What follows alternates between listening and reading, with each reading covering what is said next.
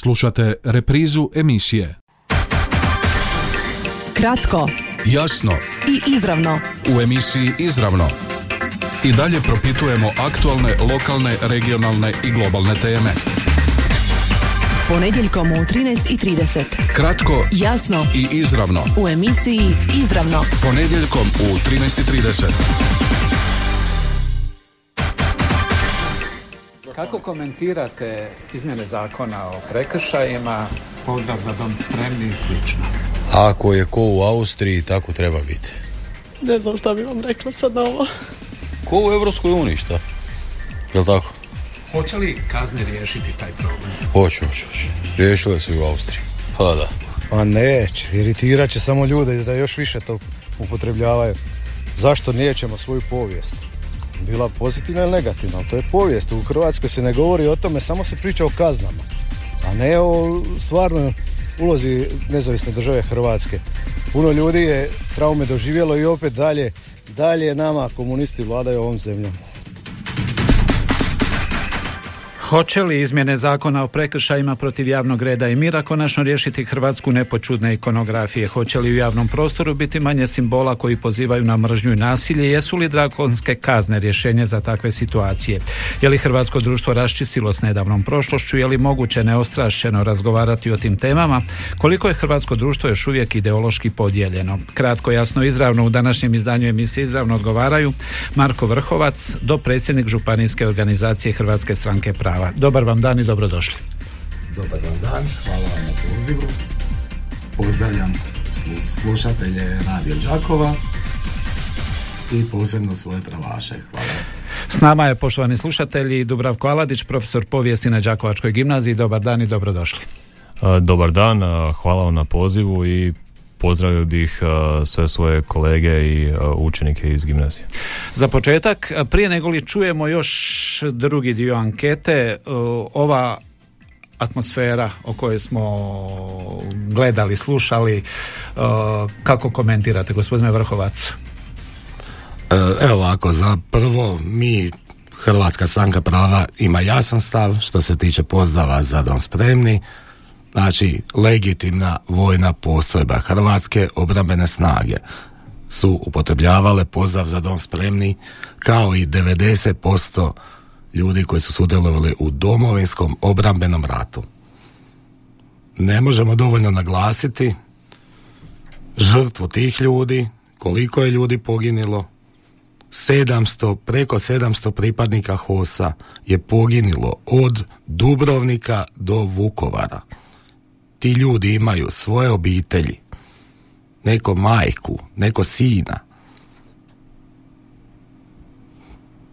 Šta reći ostalom, u ostalom? Znači, da li, je, da li mi se konotacija za dom spremni, da li se vraćamo na drugi svjetski rat, da li se vraćamo prije za dom spremni, jer uvijek je postojalo.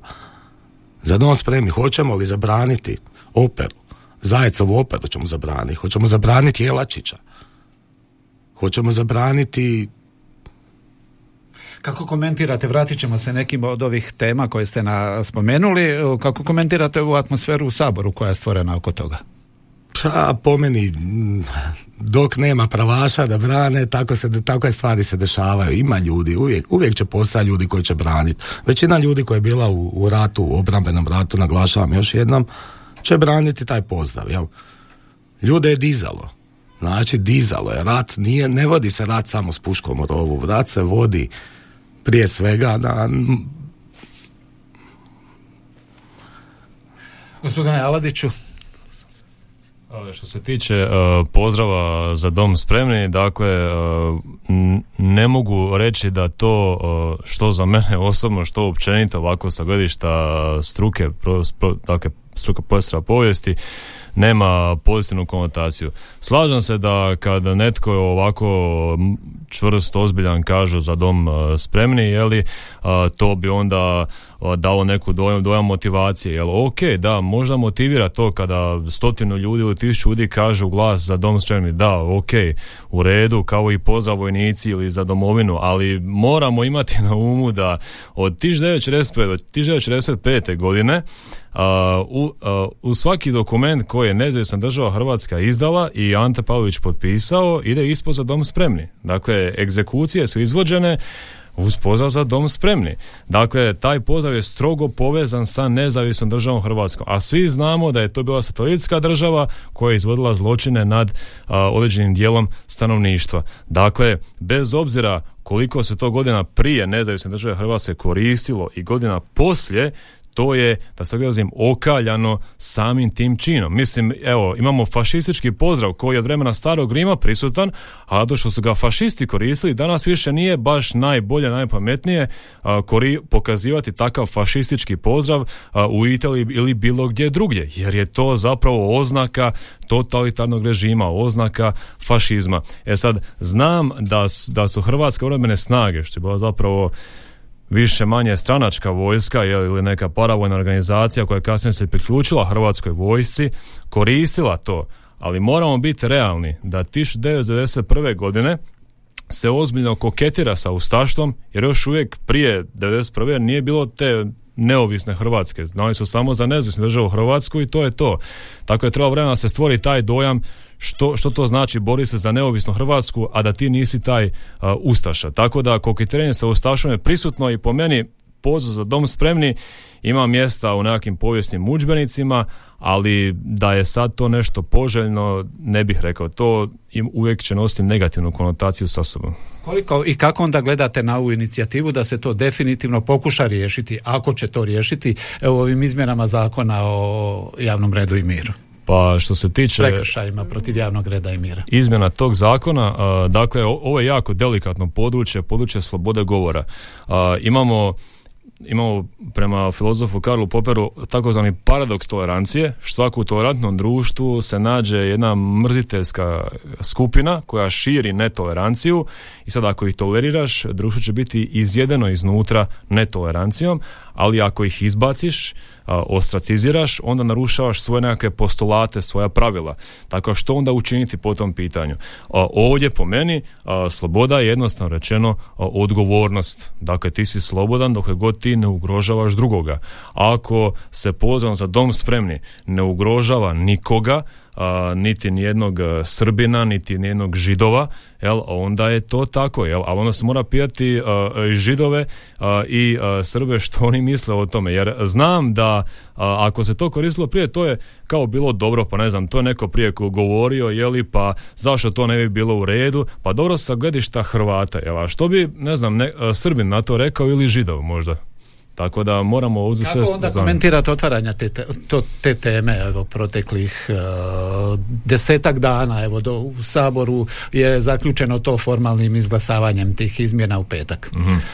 Pa to komentiram uh, čisto ovaj, nekakvom uh, političkom odlukom, dakle možda su uistinu, možda, eto ne, ne znam što su ljudi mislili, ne čitam misli, ali možda su uistinu htjeli nešto tu promijeniti, nekako što se, se kaže doskočiti tome, pa konačno to a, ostracizirati, odnosno maknuti iz javnog diskursa, staviti na pravi put, a, ali je onda pitanje ili ćeš točno reći što je to i, ili, ili nećeš ništa napraviti. Ako će se pustiti interpretaciju, ne znam, policajcima ili kom već, onda tu može ispasti još gore stvari nego što bi se mogli pretpostaviti. Tako da mo, e, izgleda kao korak u dobrom smjeru, samo iskreno e, nitko od nas ne zna kako će to izgledati. Gospodine Vrhovac, što vi kažete?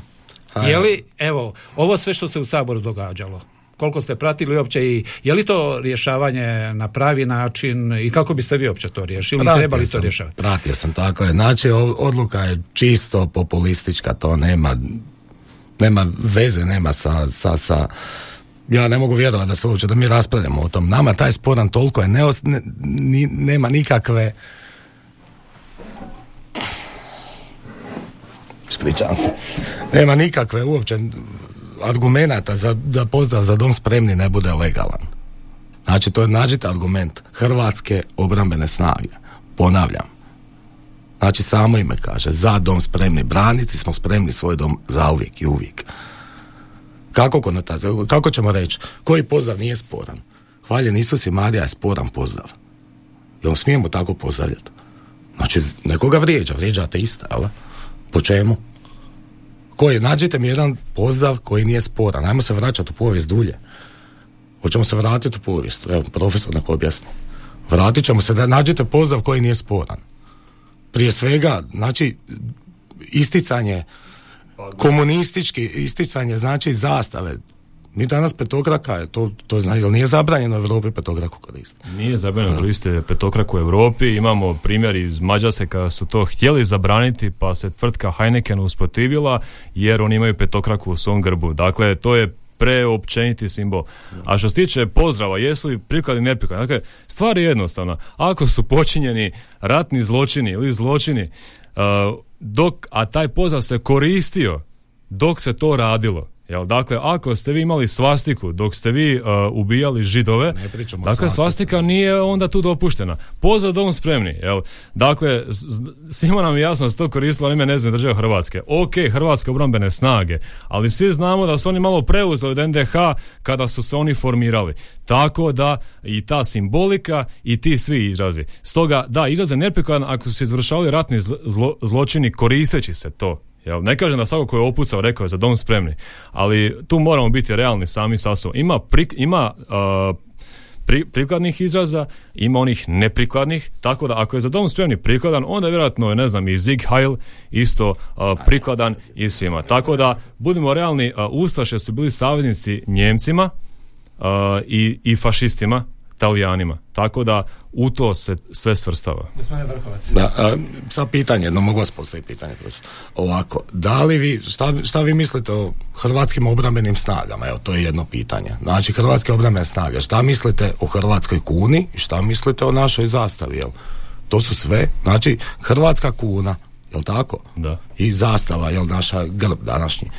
A, naš, Evo, to me baš zanima. Znači, to je sve iz NDH smo, jel, jel tako? Nije sve iz NDH. A nije ni, ali za dom spremni iz NDH? Kako ćete to objasniti? Pa, gledajte, jedno, jednom kada, uh, dakle, taj pozdrav za dom spremni, a neki je postao prije, svejedno, nema veze koliko prije, ali jednom ako ga koriste u loše svrhe, nema više rekuperacije. A sad ja kažem, i kuna se koristi u loše svrhe, jel tako? Koristila Ka, se. Kakve loše svrhe? Pa kako kakve loše Kako je za Šta jesu? loše svrhe? u NDH pa, sa A kako? A grb, grb, evo, grb, ajmo za oko grba. Najviše evo, evo, grba što se tiče grba, a, hrvatski grb postoji od 1527. godine od Centrigalskog sabora. Od tog pečata mi znamo kako taj grb izgleda i od tada se grb koristi, jel, od toga se ne bježi, jel. A, I što se tiče naše grba, naš grb nije samo šahovnica, nego i kruna na šahovnici. To je službeno hrvatski grb. Što se tiče hrvatske zastave, korištena je verzija ta kao zastava satelitske države,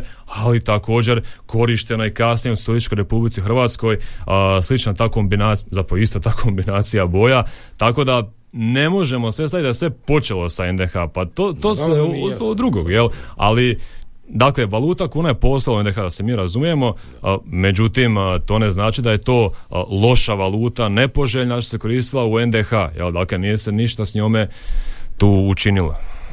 Vrhovac, želite li još nešto nastaviti ili ćemo poslušati drugi dio ankete, Može, pa ćemo se vratiti. zanima nas što mladi misle o tome. Baš smo pričali malo prije o tome. I što kažete? Kako pa, komentirate? Pa, ne znam šta da kažem. Hoće li kazne to riješiti? Pa ne vjerujem. Ko će vikat, on će vikat. Kazne bile, ne znam, ja, male ili velike. Hrvat neće niko neće to zabraniti. To je... Koji pušači, na primjer, što su oni povećali cijene, njima to ne smeta, oni će i dalje kupovati, tako i ovi će vikat, vjerojatno, ako će vikat, neće mi kazne spriječiti. Koliko o tome ste učili u školi, što znate o tome? Ma slabo to se u školi radimo, znamo ovako i inače života i to što pričamo, što čujemo. Mislim što se mene tiče da to znači koji pravi Hrvat može vikat ko će, znači, znači po mom mišljenju to ne treba znači, zabraniti, znači. A zašto su to zabranile neke europske zemlje? Pa, znači to je ono komu smeta, znači ko nije Hrvat, znači njemu će vjerojatno smetat. Primjer ko što, znači, u Hrvatskoj zabranjeno, znači to je sad zabranili su vikanje za dom spremni, a u znači, Srbi mogu znači, nositi kokardu, na primjer, i petokraku zvijezdu, znači, kako, znači, trebali bolje to zabraniti, a ne ovo, na primjer. Znači, po mojom mišljenju to se, znači, ko je, ne znam kako sad ja to kažem, mm, ne znam, po mojom mišljenju to ne, znači, ko je Hrvat, znači, može, svako ima svoja prava što hoće, znači, govoriti, znači, i to. A ja isto mislim da to ne vrijede kazne za to. Tako da. Kako bi ti riješio to? Pa ne znam. Ne vrijedi. Treba li uopće rješavati to zakon? Pa mislim da ni ne treba. Znači neko ostane, znači, to je, znači, da nije toga, naprimjer, bilo, ne bi bilo danas ni Hrvatski, znači, da nije bilo Kosovaca i ti, znači, ljudi, znači, to je, to se vjerojatno sve zna, samo što niko o tom ne priča. Kratko Jasno i izravno. u emisiji Izravno. I dalje propitujemo aktualne, lokalne, regionalne i globalne teme. Danas nas, poštovani slušatelji, zanima hoće li izmjene zakona o prekršajima protiv javnog reda i mira konačno riješiti Hrvatsku nepočudne ikonografije, hoće li u javnom prostoru biti manje simbola koji pozivaju na mržnju i nasilje, jesu li drakonske kazne rješenja za takve situacije? S nama su Marko Vrhovac, dopredsjednik Županijske organizacije Hrvatske stranke prava i Dubravko Aladić, profesor povijesti na Đakovačkoj gimnaziji. Čuli smo evo što mladi misle o tome, kako komentirate i koliko, što mislite gospodine Vrhovac, koliko je to ova problematika uh, prisutna kod mladih? Mladi, evo, ovo sad što smo čuli, mladi razumiju. Mladi uvijek, podcjenjuje se uvijek mlade ljude. Mladi ljudi su pametni. no. Svi misle oni ne znaju ništa ovako, onako, a mladi ljudi su izrazito pametni. jel. Da, i prate dobro i razumiju. Nije, nije sve u učenju, jel? Znači se osjeća, ljudi razumiju to. bo. Brani, uvijek je bilo uvijek je bilo tih naših emotivaca. Na to smo, mi smo Hrvati emotivan narod, prije svega dobar narod jako. Ovo, non stop su nam pokušavali ta genocid. Ovo, najmanje genocidan narod na svijetu su Hrvati. Nikad, ne, mi odmazdu nismo napravili nikada. Kakva odmazda? Samo što nam se nabija, non stop nas, to, to nas prati dugo, jel? Loši smo jako u vanjskoj politici, to dugo nas prati da smo mi, evo pogledajte, prije najbolji primjer je Vukovar, jel? Znači odmazde nema, ljudi hodaju koji su tamo bili. Jednostavno mladi to razumiju, mladi to vide. bo. Hrvatska Mislite, se voli. koliko imaju pravu sliku o tome kad se govori o drugom svjetskom ratu, o, Imaju o tome, sliku. Svako koliko ima. su zapravo... Znaju sve, svako ima baku, ima djeda, ima, nije povijest, skrivali su nam, 70 godina su nam skrivali.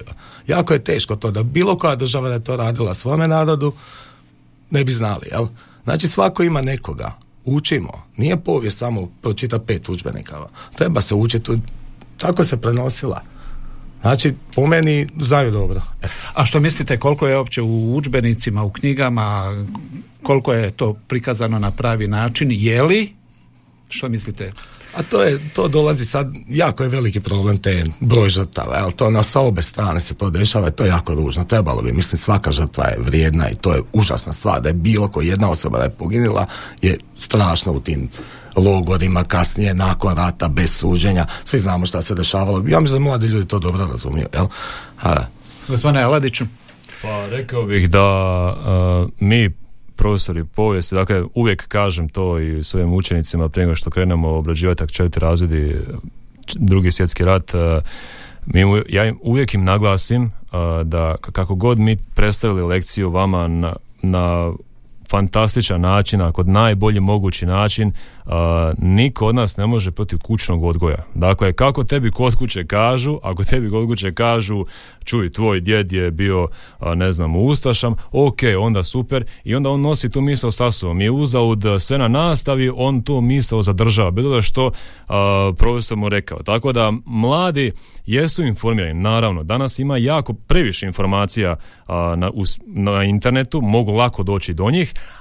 ali ne razaznaju zapravo što je tu točno, što je tu netočno i traže instant informacije. Dakle, ne sada nekakve tekste, nego samo neko par rečenica i dosta.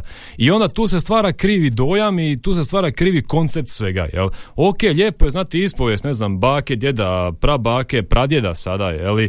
ali nije to sve, nije to cijela priča. Mislim, moj djed se borio u Stalingradu, jeli? I što bih sada trebao uh, reći uh, na to ili misliti uh, o tome? Mi jasno što je tamo bilo i kako je to sve izgledalo. Tako da ne trebamo to na krivi način. Mladi jesu informirani, ali pitanje jesu li točno informirani. I tu, tu je stvar i do odgoja, kućnog odgoja, ali i do škole također, a i do njih samih. Sve to zapravo vodi ka tome i naravno medijsko predstavljanje svega ovoga. To je ključna stvar u svemu ovome. Dakle, da se oštro stane odstupi od nasljeđa NDH jer to nije ono što priznaje Europska zajednica i svjetska zajednica, dakle UN, oni priznaju zavnoh i javnoj, dakle socijalističku Republiku Hrvatsku, a ne NDH, dakle to je bila... Može li se, kad se o tome govori, može li se u isti ravan stavljati recimo ustaška, ustaška ikonografija i komunistička gospodine Vrhovac? Po meni ne može. I ta, kako god mi na nju nazvali, znači, je marionetska država, to znam, mislim, nećemo o tome uopće razgovarati. Jedna država koje, znači, Hrvati traže svoju državu u to vrijeme. Jel krenulo krivo? Je. Jel tako? Hrvati traže svoju državu u to vrijeme. Znači, po meni tu ništa sporno. A ova druga država, ta, komunistička, pa mislim to je smiješno o čem pričamo. Ta država Hrvatima je bila mačeha, jel? A da, ovamo smo bili marionete, ovamo smo imali mačehu. Sad vi jel? Pa sama činjenica da Socijalistička republika Hrvatska je vratila u funkciju Hrvatski sabor i od vraćanja u funkciju Hrvatskog sabora trećem sjedanju Zavnoha a, zapravo neprekidno zasjeda sve do dana današnjeg, to nam govori koliko se onda poštovalo do institucije i svega, ali ako ništa drugo, Dakle, ta so- socijalistička republika Hrvatska, odnosno ta republika Hrvatska koju su osnovali komunisti, partizani koji su osnovali, dakle, uistinu ljudi iz naroda su se borili za svoju slobodu i onda su osnovali državu. Da je bilo odmazde, apsolutno da je bilo odmazde. To je nažalost normalna pojava u ratu, na- a, to će se uvijek dogoditi tu, ali nije bilo programskog istrebljenja nekog naroda. I to je temeljna razlika među a, komunista i ne znam, nacista i njihovih sebenika. Dakle, u komunizmu nema strogo, strogo protivljenja neko skupine naroda, idemo, idemo sada njih istrebiti, nema. Jel? Dakle, komuni- komunizam nije bio a, to, totalitarni režim usvojen na takav način, jel? destruktivan. Gospodine Vrhovac, Po meni je komunizam najgori, znači općenito sustav koji može čovjek imati dokazano, jel, profesor do povijesti pa zna, komunizam je ubio najviše ljudi na svijetu, jel tako? Ako ćemo gledati brojke. Ako ćemo gledati brojke, jel? I sada ne znam šta je tu sporno, je li i može li hrvatsko društvo riješiti ovo pitanje? I je li, evo, ovaj povod je su ove izmjene zakona o prekršajima, jesu li drakonske kazne zapravo o, rješenje, o, to je samo iznova otvorilo ovu temu i opet će nakon izvjesnog vremena biti otvorena te tema kako riješiti i je li moguće riješiti gospodine Vrhovac ove ideološke, ideološke podjele u hrvatskom društvu? Po meni jako teško, evo ja, moj stav je da to neće, neće ići jednostavno, pa mi smo duboko podijeljeno društvo i vjerovatno ćemo i ostati tako, ovi mladi ljudi danas sutra kad budu došli, proće 10-20 godina može se riješiti ovako, znači svaka represija će donijeti neku odmazdu, jel? Mi, to, mi smo totalno protiv toga, mi smo pravaši, znači legalisti smo i mi nikad tako nismo radili, ali svaka Kako biste, represija... kako biste ovu situaciju vi riješili? A znate vi kako bi ja riješio, meni je to način nije sporno, meni taj pozdrav nije sporan, mi stojimo iza, mi smo Hrvatska stranka prava i mi stojimo iza pozdrava za dom spremni kao i iza HOS-a. Da. Znači prvo, kad bi, kad bi se već zabranjivalo, ako zabranja država, trebala bi zabrani HOS. HOS ima direktnu konotaciju svoju. A za dom spremni je pozdrav kao i svaki drugi. Znači za, spremni smo braniti svoj dom uvijek i zauvijek.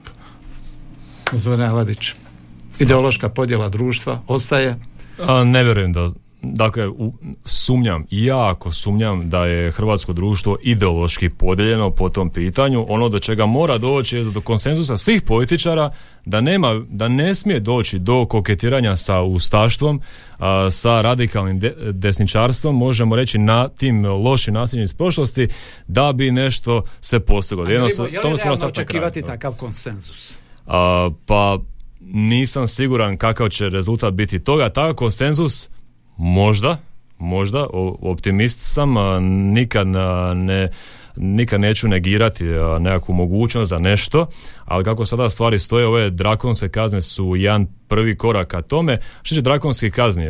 većina kaže neće zaživjeti. Pa onda pustimo godinu, dvije dana uz te drakonske kazne, pa ko će onda vikati i plaćati kazne? To me zanima. Baš masovna neposlušnost izuzev kod COVID zab, ovih COVID mjera nije baš bila kod nas pretjerano prisutna. A što se tiče Hrvatske obrambenih snaga, to je bila stranačka policija, bože, stranačka vojska i predsjednik Tuđman je sam izjavio da su oni isti kao SS-ovci u drugom svjetskom ratu. Dakle, isto su stranačka vojska i naredio im je 92. godine da se moraju spojiti sa hrvatskom vojskom jer su bili više manje dvije vojske su bile u jednoj državi. Dakle, oni su bili aktivan problem i mogući faktor nestabilnosti. Tako da svaka čast nakon svim žrtvama koji su se borili za hrvatsku državu iz hrvatske vojske, iz HOS-a, apsolutno, ali samo postojanje hrvatskih obrambenih snaga je dosta problematično kad se ovako gleda, jer je to znači su to dvije vojske u jednoj državi. Mislim, o čemu mi razgovaramo. Neki su od njih završili na vojnom sudu zbog toga. Tako da... Gospodine Vrhovac. Samo da kažem da postojba hrvatske obrambenih snaga nije osuđena ni za jedan ratni zločin. To treba naglasiti po meni, jel? U Hrvatskoj. Privodimo emisiju kraju. Je li Hrvatska može s ovakvim nasljeđem iz prošlosti i ići naprijed. Kaže se, previše smo okrenuti prošlošću, što ne gledamo naprijed. Što mislite vi, gospodine Vrhovac? Naravno da može. Po meni prošlost ne, to naprijed ne, ne može niko ići naprijed ko ne, ko ne poštuje prošlost i, ne zna svoju prošlost. Jel? Znači, po, po meni, povijest je jedna najbitnijih stvari općenito. Mi sve, sve danas, sve što nam se dešava, mi ponavljamo opet iste stvari. To radimo već godinama, radimo. Od...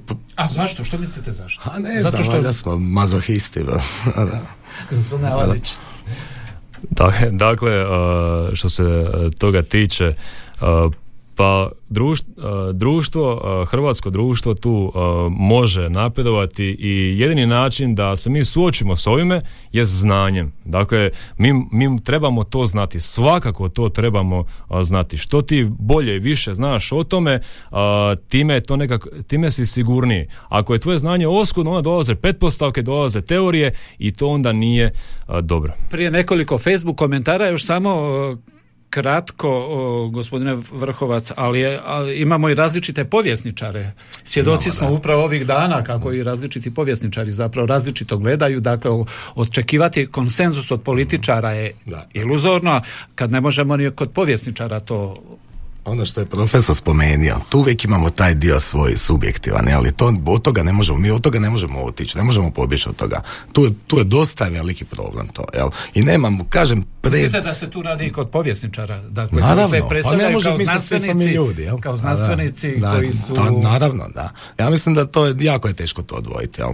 Gospodine Aladić. Dobro, povjesničari jesu znanstvenici, pa onda oni testiraju hipoteze a, i stoga naravno će biti drugačijih povjesničara sa drugačijim stavovima i drugačijim rezultatima svojih istraživanja.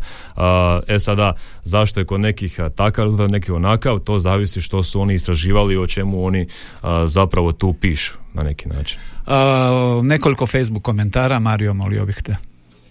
Evo, e, pristiglo je nekoliko Facebook komentara, pa krenimo redom. Zvezda ne smeta, kokarda ne smeta, ali istina smeta. Mislim da trenutno nema bitnijih stvari za rješavanje. To će popraviti situaciju u državi, inače samo nas to spriječava da napredujemo kada će se kažnjavati slavljenje pravoslavnog Božića s puškama i pjevanjem četničkih pjesama. Jedno je od pitanja. I na kraju, ako budem komentirala, doveću kaznu 4000 eura. I za kraj, ima li uistinu važnijih tema od ove u hrvatskom društvu, gospodine Vrhovac? Naravno da ima važnijih tema, ali mi od ovoga ne odustajemo. Važnije su teme, znači svakom je najvažnije njegovo prije svega jel, život i da, da, da, da zajedno živimo, gospodarstvo, moramo imati posla i to, onda je lijepo da se mi bavimo ovakvim temama kad, kad nam je sve dobro. Jel? Apsolutno ima puno bitnijih tema i uvijek do, do, dobijem nekakav utisak da kad god nekakva važna odluka vlade se treba donijeti koja baš neće ići na ruku građanima, onda se otvore takva nekakva ideološka pitanja. Dakle, imamo ekonomska pitanja koja su izrazito bitna, izrazito važna i njih se ignorira, dakle apsolutno trebaju ona biti ispred svih ovakvih ideoloških razgovora i da se mi razumijemo što će Austrije. Dakle, u Austriji u privatnosti svoga doma vi smijete bilo koji simbol fašizma, nacizma iznijeti, staviti na svoj zid, ali izvan vašeg doma ne smijete. Tako da Gospodine Vrhovac, za kraj dolazite što se tiče ovog ozbiljnijih tema, uvjetno rečeno, dolazite iz realnog sektora. Kakva je situacija u realnom sektoru?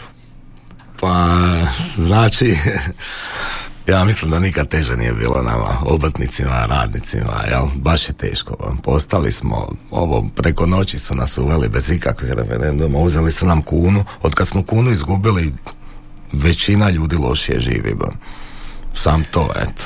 Na kojem slučajem HSP dođe u poziciju biti dio koalicijske vlade, ponude vam resor, evo, poljoprivrede ili recimo uh, odgoja, obrazovanja gdje biste mogli utjecati na ove ideološke elemente u, odgoju i obrazovanju, što biste izabrali? A moj resor je obrtništvo, ja sam cijeli život obrtnik, tako da bi vjerojatno taj resor izabrao, a pa i odgajati sam, odgajam djecu, odgajam nove majstore, jel? Tako da, i to nešto govori, jel? Da. Hvala vam što ste bili gosti današnje emisije Izravno. Hvala vam na pozivu. Kratko, jasno i izravno. U emisiji Izravno i dalje propitujemo aktualne, lokalne, regionalne i globalne teme. Ponedjeljkom u 13.30. Kratko, jasno i izravno. U emisiji Izravno. Ponedjeljkom u 13.30. Ovaj programski sadržaj sufinanciran je sredstvima Fonda za poticanje pluralizma i raznovrsnosti elektroničkih medija. Slušali ste reprizu emisije